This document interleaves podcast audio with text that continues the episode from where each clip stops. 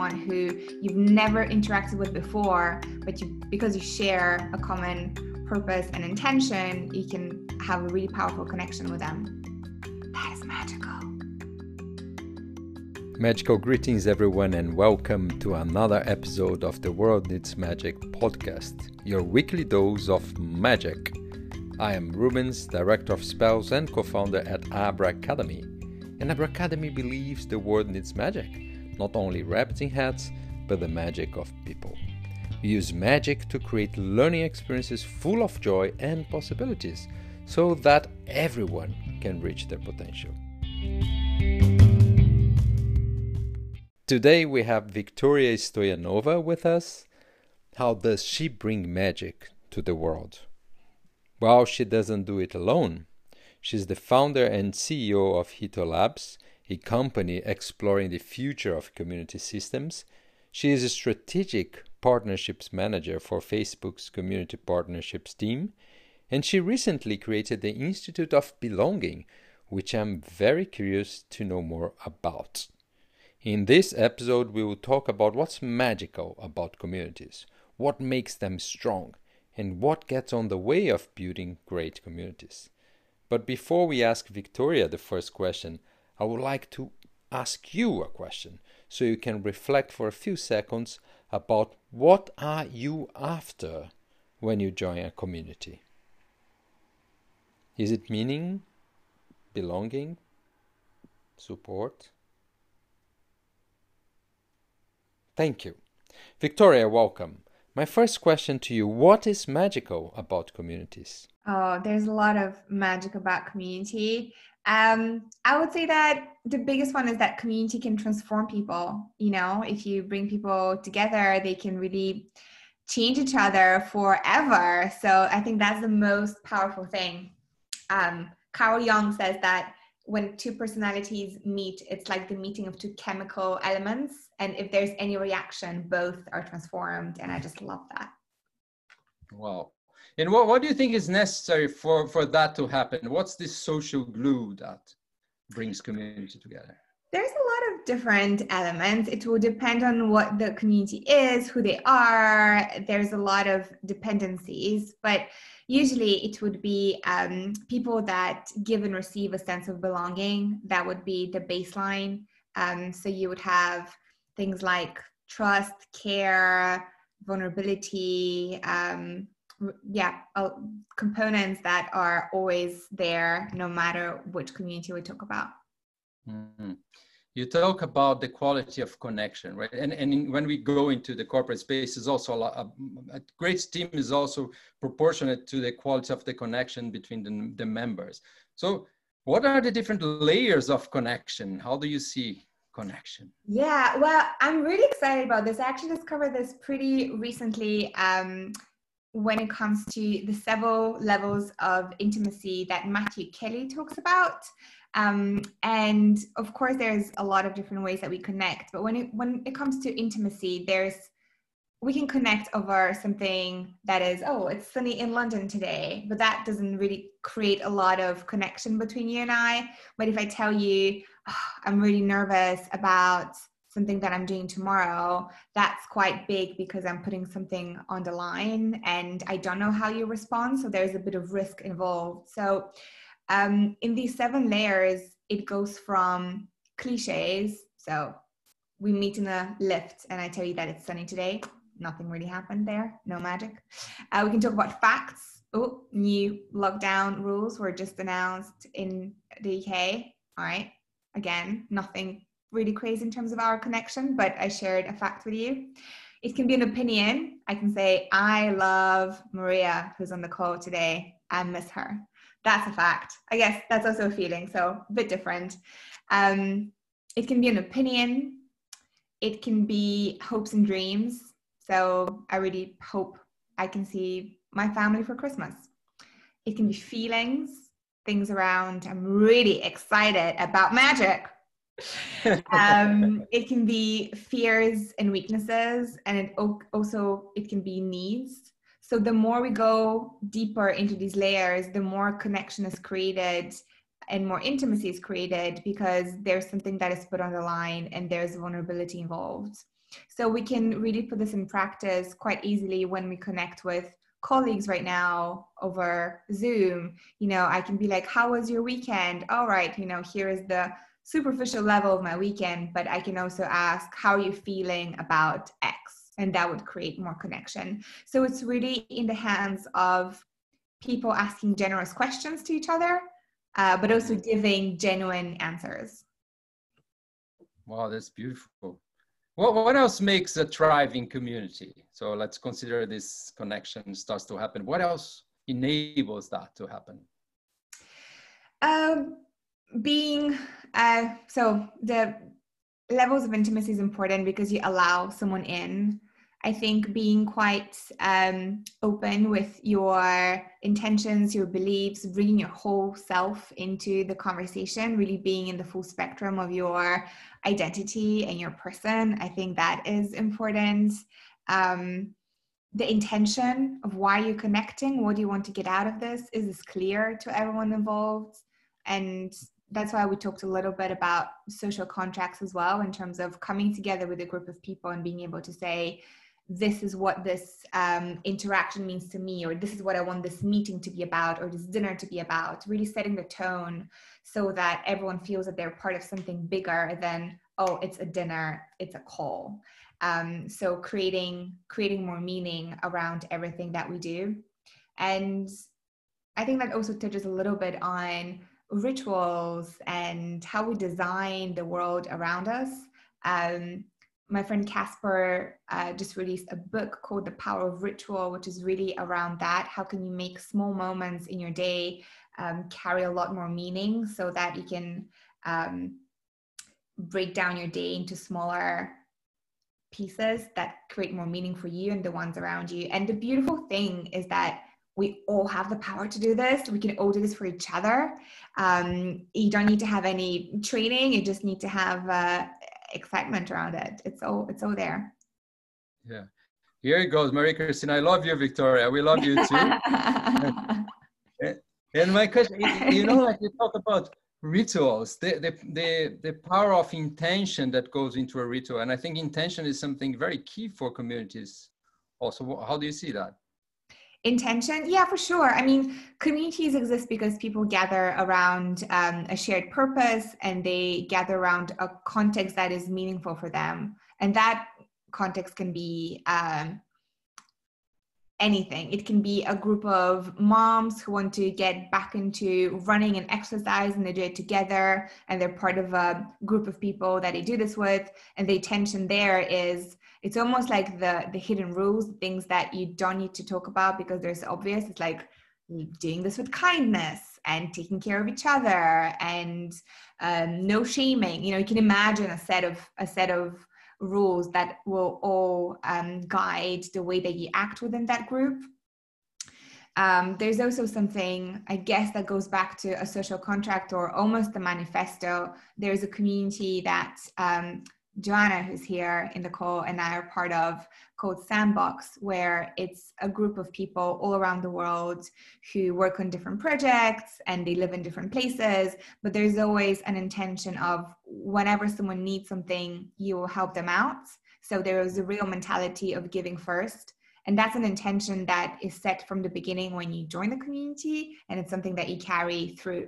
So it's really powerful because um, it creates an identity where it's almost like a kaleidoscope, and you always act from that place. You always act from the, that place that is generous. And, um, and because others share it, it's really powerful, because you can meet someone who you've never interacted with before, but you, because you share a common purpose and intention, you can have a really powerful connection with them. That is magical. Wow. Yes, it is magical. And what, I mean, we talk a lot about all these things that enhance communities. What gets on the way?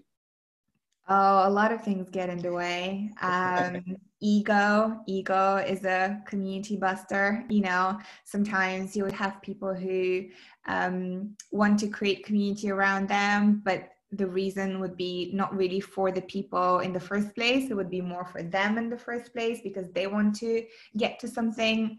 So that's how you see a lot of things that are called community without really being one. So um, at the moment, if you look around anywhere on your, anything that's communicating to you, everything is a community. It's like the co-working space is a community, and uh, the brands that you wear are a community. And it's like, mm, not really, because not everything needs to be, um, not everything becomes a community just because you name it. So what gets out of, what gets in the way is that people need to choose that they're part of something. They need to self-proclaim themselves to be part of a community and not someone naming that for them. So that's a big one. Um, other things that get in the way is um, getting away from the initial purpose of why does this group exist in the first place, or that not being very clear. So sometimes you start a group for a reason, but then it changes over time. And it's really important to let communities breathe and have a form in themselves where they are quite malleable and they change over time, because the people in it change a lot too. So um, a lot of the structures that we create for communities need to be held lightly, because they, they're living things. They change uh, day by day. So whenever there's a need to reframe or adjust the purpose and the mechanics of a group that we're part of, there needs to be full permission to do that. Wow. And do you think, is there a, a lot of difference between a community that's presential versus a fully online community? Um, tell me more about this question. Yeah, no, it just came to my mind as you're speaking, because I was going to, I mean, you think about these enormous communities that are on Facebook and everywhere, like online, that really like loads of people get together. And then you go like to this garden, garden uh, close to your house, where you go there and garden and you meet like those twenty, thirty, fifty people. And, and I was wondering what, if there is anything that calls your attention in terms of what happens in this digital world versus right. uh, this more real. Uh, yeah, of course. Um... You can find really a really powerful sense of community anywhere, um, in your local neighborhood, on your streets, um, in a group, on Instagram. It really uh, is based on what kind of meaning you find in there. So I have seen incredible stories of people supporting each other who have never met each other and who might never meet. So we're really past um, a moment where you can say that real community is only in person and um, online is different. It's actually, um, yeah, any way that brings people together in a meaningful way is super powerful. Yes, and I ask that because we are in a moment with the pandemic that we went fully digital too. So, I mean, we have now to find even better ways of coming together and supporting each other yeah. online, right? Yeah, super powerful. And actually, if you, I think there was something that happened where there was so much self-organized um, reactions in the very beginning of the pandemic. And it was really incredible to see how quickly people mobilized and self-organized in a way that no one had predicted, because it was before any governments had reacted and before there was any official response to this is a thing to do and this is where to find support. I think we often underestimate the power of people to come together and organize around um, what is important to them. So yeah, it's super powerful to see what has happened. Um, and also there's something about, there's an opportunity for being really real with the people around us, because whether you're having a pretty easy moment in a pandemic or whether you're finding it really difficult, everyone's lives have been affected and everyone is going through something that feels different. So from that perspective, there's an, a really um, equalizing moment where no matter who you are and where you are, there is something that you share that is quite big and quite personal. So there's a real opportunity to reach out to people and to have conversations that are more grounded in the real experience of the everyday. And I think that's very powerful, especially when it comes to connecting with teams and connecting with the people that, you know, we're used to having a, a small chat by the coffee uh, table. We can still do that virtually. With my team, we do a lot of fun things at the moment where every Wednesday, someone shares a skill or a hobby that they have. Uh, we previously brought uh, the people that we're in lockdown with on screen as well, and people could ask them any, any question, things like that that are really, really fun. I think it's a great opportunity to um, unmask ourselves when we're online, because um, th there is permission to do that. Wow. And what creates commitment? Are there certain things that help, like people get more committed in, in, a, in a community? Yeah, that's a great question. I think community uh, is based on commitment, because if you're just joining something, but you're kind of on the side and you're not really participating, that's not going to be bringing you any joy, and it's not going to be bringing the people that are in the community any joy either. So um, I think a good exercise to start with, if you're creating a community from scratch, is to almost create the mechanics of people supporting each other in a very easy way, so that you can show them something that they can imitate afterwards. So we can, for example, pair people up for conversations or mentorship chats, or if someone has a question, you can tag or bring in the people who you know might have the answer, so that people already start supporting each other. Uh, you really want to get people to help each other. It's really, like, if you think about it, it's like people helping people, helping people, helping people. It just never ends. It's just a continuous thing. Uh, there's always opportunities for that. So I think commitment is um, also comes from change. When you go through a certain experience um, and you are transformed and you find an answer, or you, you find a, a different way of living, you want to pass that on. And I really like to think about this as a baton of belonging that you pass on because you've been through it. I think that's the most powerful thing. Often um, communities start because someone feels alone in an endeavor or a question or an experience, and thinks, I cannot be the only person facing this right now. And usually that's the answer. There is a I think there's a group for um, moms in Sofia. I'm from Bulgaria. Sofia is my uh, my hometown.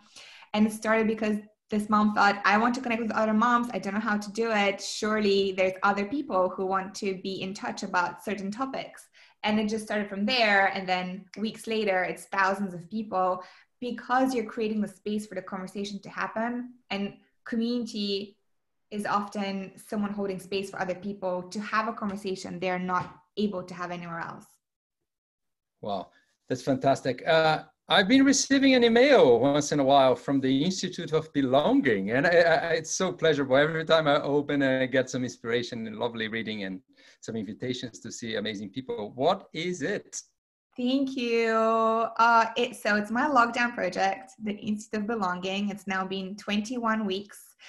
Um, At the moment, it's a newsletter that talks about the practices of connection and how can we create connection and belonging for each other and the people that we work with. It's really fun because it's, um, for me, it's an opportunity to talk to a lot of people and see what is there that is not being talked about, because you have community practitioners that are very focused on um, communities that are online or events, but there's no one really that talks about the stuff in between, that is um, in between the psychology, the sociology, and the practical work of it. So I'm looking at it really from a, a phenomenology lens. What is connection? How does it work? What is the core of the glue, and what does it do, do in our brains? So yep, it's a newsletter. You can sign up on the institute of belonging dot com. It comes out every week, and hopefully it will evolve into something that's more like a toolkit and really, really practical and fun for people to have in their back pocket. Wow, nice. Okay, we're gonna put in in the news in our newsletter, your newsletter. Yeah, I love that. Create a bigger community. It's time for the magical questions, Victoria. Are you ready? I'm ready. Well, first, your superpower. Joy. Joy. Second, can you share a secret? Okay, okay, a secret. Are you ready? It's not, it's not gonna be a secret anymore, but like there is power in sharing, right? So yeah, ready. Secret is eventually everything connects. Yes, it does. Uh, Well, now I'm going to give you a magic wand, and you could do anything with it. What are you going to do? If I had a magical wand, I would design cities in a way that are much more intergenerational, so that young people could hang out with older people and just create a lot more conversation between people who at the moment don't really interact. Mm. Oh, thank you. And, and to our community now, you feel free to put any question you have in the chat so Victoria can answer. And how do you find the right community? For example, I'm really interested in finding women who want to advocate the soft side of business in big companies, struggling with culture, because I know they struggle in convincing their management team. Great question, Julie. Um, starting by putting this out there on your LinkedIn, on your Instagram, on your Twitter, however you connect with people right now, just putting the question out there saying, this is what I'm looking into, where do I start? So really being very candid about the question that you have.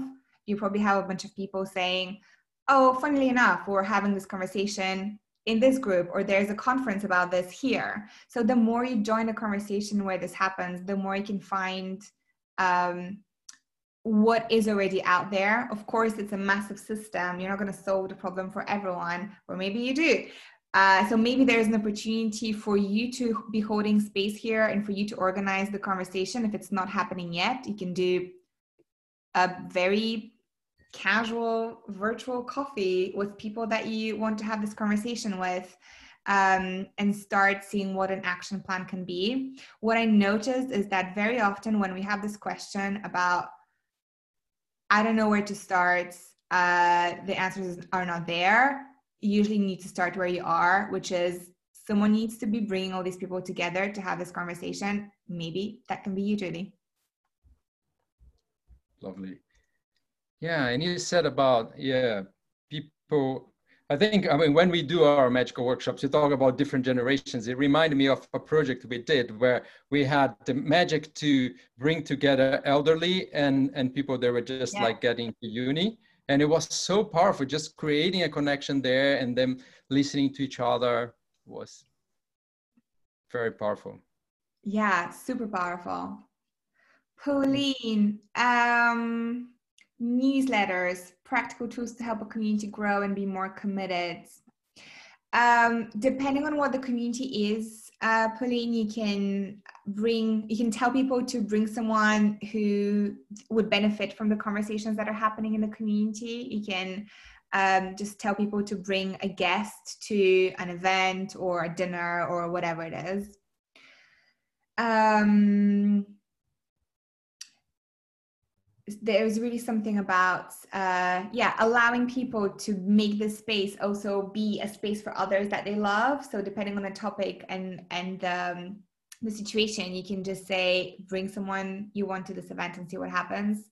For the newsletters, uh, what I find really useful is uh, featuring people that I love and that are up to great things and telling their stories. And usually that makes them also share it with people that they want, so it's creating this um, effect, knock-on effect. Yeah, Joanna is asking, what are your thoughts on communities that are monetized, for example, paid group sub subscriptions? Oh, Joanna, this is such a big question. I wish I had a, an answer for it. I've seen it do super well uh, with people who are uh, just have amazing things to share and people who want to join them and follow them and unpack this together. I'm thinking about um, the guy who runs um, Visualize It, I think that's what it's called, just like really, really cool community. It just makes wonders. I've seen it also not do so well because you lose a group of people who wanted to uh, be there because it was free and the whole premise was people helping people. So if there are elegant ways of doing it in a way that you, um, you keep the integrity of your community. I think that's just the most important thing. If it keeps integrity, great. There, there are ways of making this happen. Yeah. And last question, what are different ways you measure effectiveness or engagement of community groups? Question from Ola Taylor. Ola, great question. Depends on where your community lives. So different um, platforms, different ways to measure. Um, also depends on who you are and what's important to you. You might be measuring how active people are in terms of, are they liking and clicking things. You also might measure, uh, for example, Joanna, I think with Sandbox, what we like to measure is how much do people engage afterwards and how much close relationships do you create. So it really depends on what's important to you. There's no right or wrong metric. It, the metric is literally what you consider meaningful. Victoria, I'm so grateful in the name of our Little Magic community that you, you came here and dedicated this beautiful time and all your experience. I mean, it's very inspiring. Thank you so much for, for coming. Whoa, what a learning. Thank you so much, Victoria. So much inspiration from your words. I hope you all enjoyed the chat and learned something new. Please follow Abra Academy on LinkedIn, Twitter or Instagram for upcoming webinars and podcasts. And to know more about what we do and how can we help bring wonder to your organization. Unleash your magic.